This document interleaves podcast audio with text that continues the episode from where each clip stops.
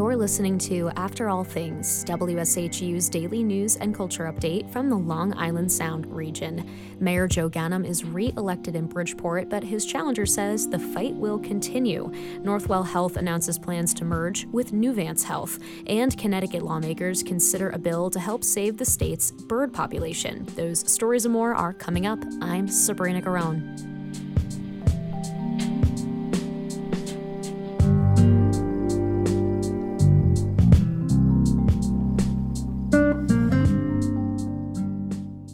Incumbent Joe Ganim has been re elected Bridgeport mayor. He beat independent challenger John Gomes and Republican David Herz. WSHU's Molly Ingram was at Ganim's camp last night.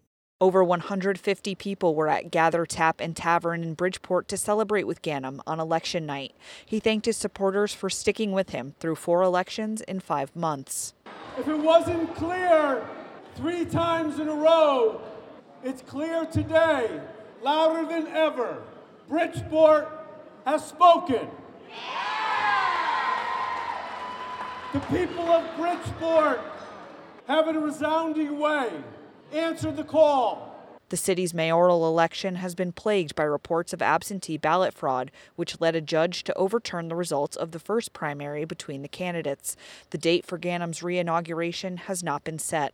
Molly Ingram, WSHU News.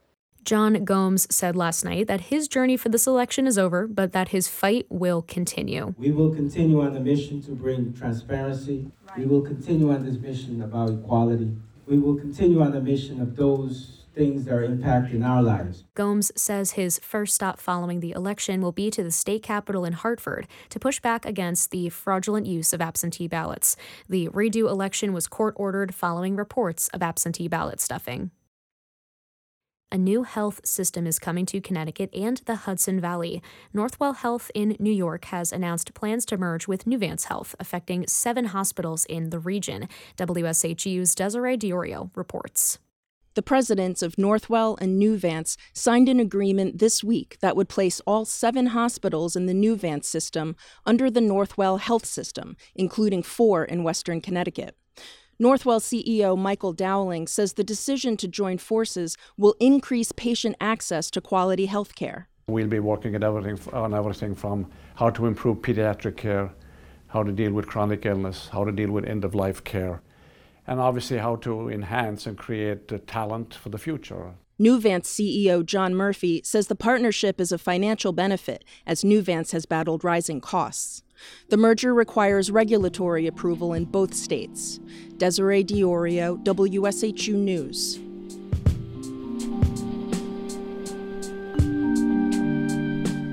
Snakes in the Long Island Sound region and beyond are experts at evolving to fit their surroundings. More on a new study out of Stony Brook after a message from our supporter.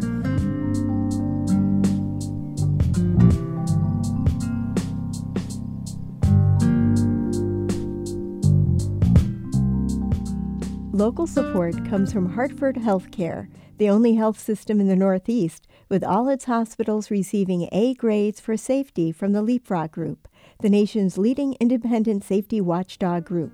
HartfordHealthcare.org.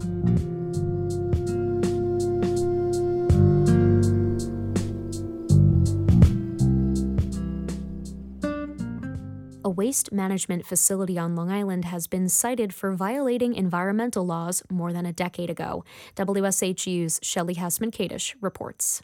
A State Department of Environmental Conservation report lists hundreds of violations by Covanta Hempstead.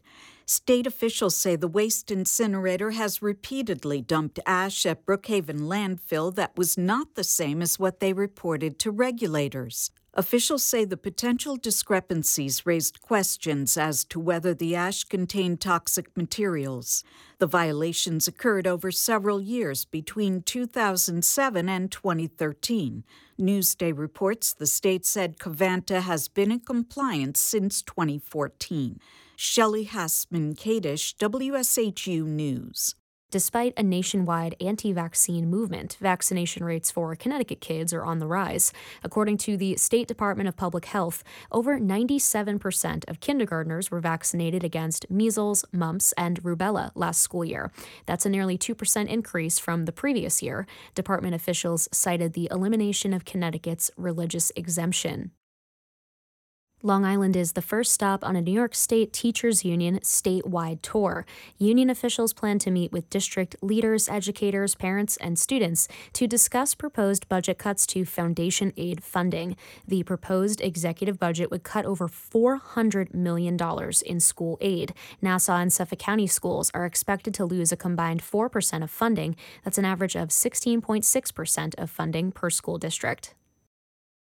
Connecticut lawmakers are again considering a bill to ban certain rodenticides. WSHU's Molly Ingram reports it's in response to an increase in sick birds. The bill would ban all second generation anticoagulant rodenticides. Those are rodent poisons that remain in the tissue of dead rodents for up to 100 days. They can kill birds who eat the poisoned mice and rats. Audrey Olszewski is a Cub Scout from Middlefield. She asked lawmakers to pass the bill to protect the birds she hears outside her bedroom window. I would miss my owls. I would miss the red-tailed hawks that fly overhead. And not only me, but everyone would miss them. I would also hate to come home to find my cat dying a horrible death because he had caught one of the poisoned rats and eaten it. A similar bill failed to pass last session. The only state to ban the poisons is California. Molly Ingram, WSHU News.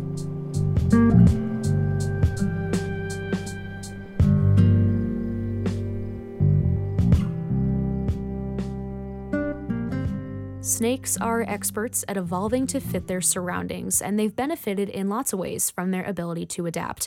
WSHU's Davis Dunavin reports on new findings from a study co authored by a Stony Brook University researcher.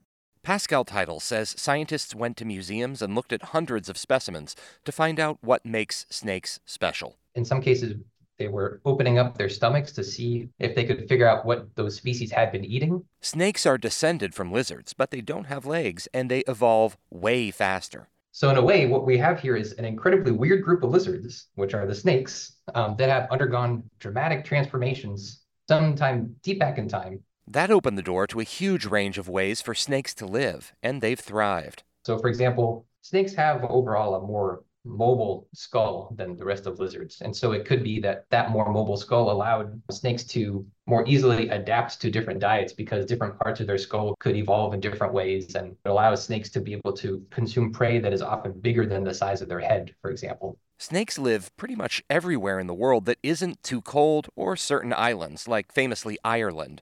They can be venomous, they can kill animals by constricting them, and some can even catch bats out of midair. We have snakes that go up into the trees and will catch birds and eat bird eggs. We have snakes that are going into the water and catching frogs and fish. So, really, snakes have kind of evolved the ability to eat just about everything that's around, whereas lizards, by and large, are mostly just doing the same thing that they've always been doing. What scientists don't know yet is why. Whatever sent snakes down this path is buried in the past, maybe a hundred million years ago or more. The Title says, as scientists study more museum specimens, there's a hope that they'll learn all kinds of things about snakes in the future. Davis Dunavin, WSHU News.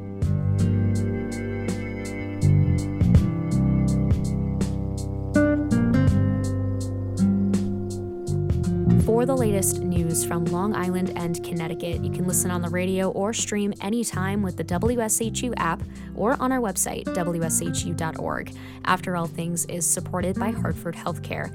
And this podcast, like everything else you hear on WSHU, is also made possible with contributions from our listeners. So whether you've been listening for two weeks or two years, please consider supporting WSHU programs by making a donation today. All the info on how to do that is there for you on our website, which again is WSHU.org.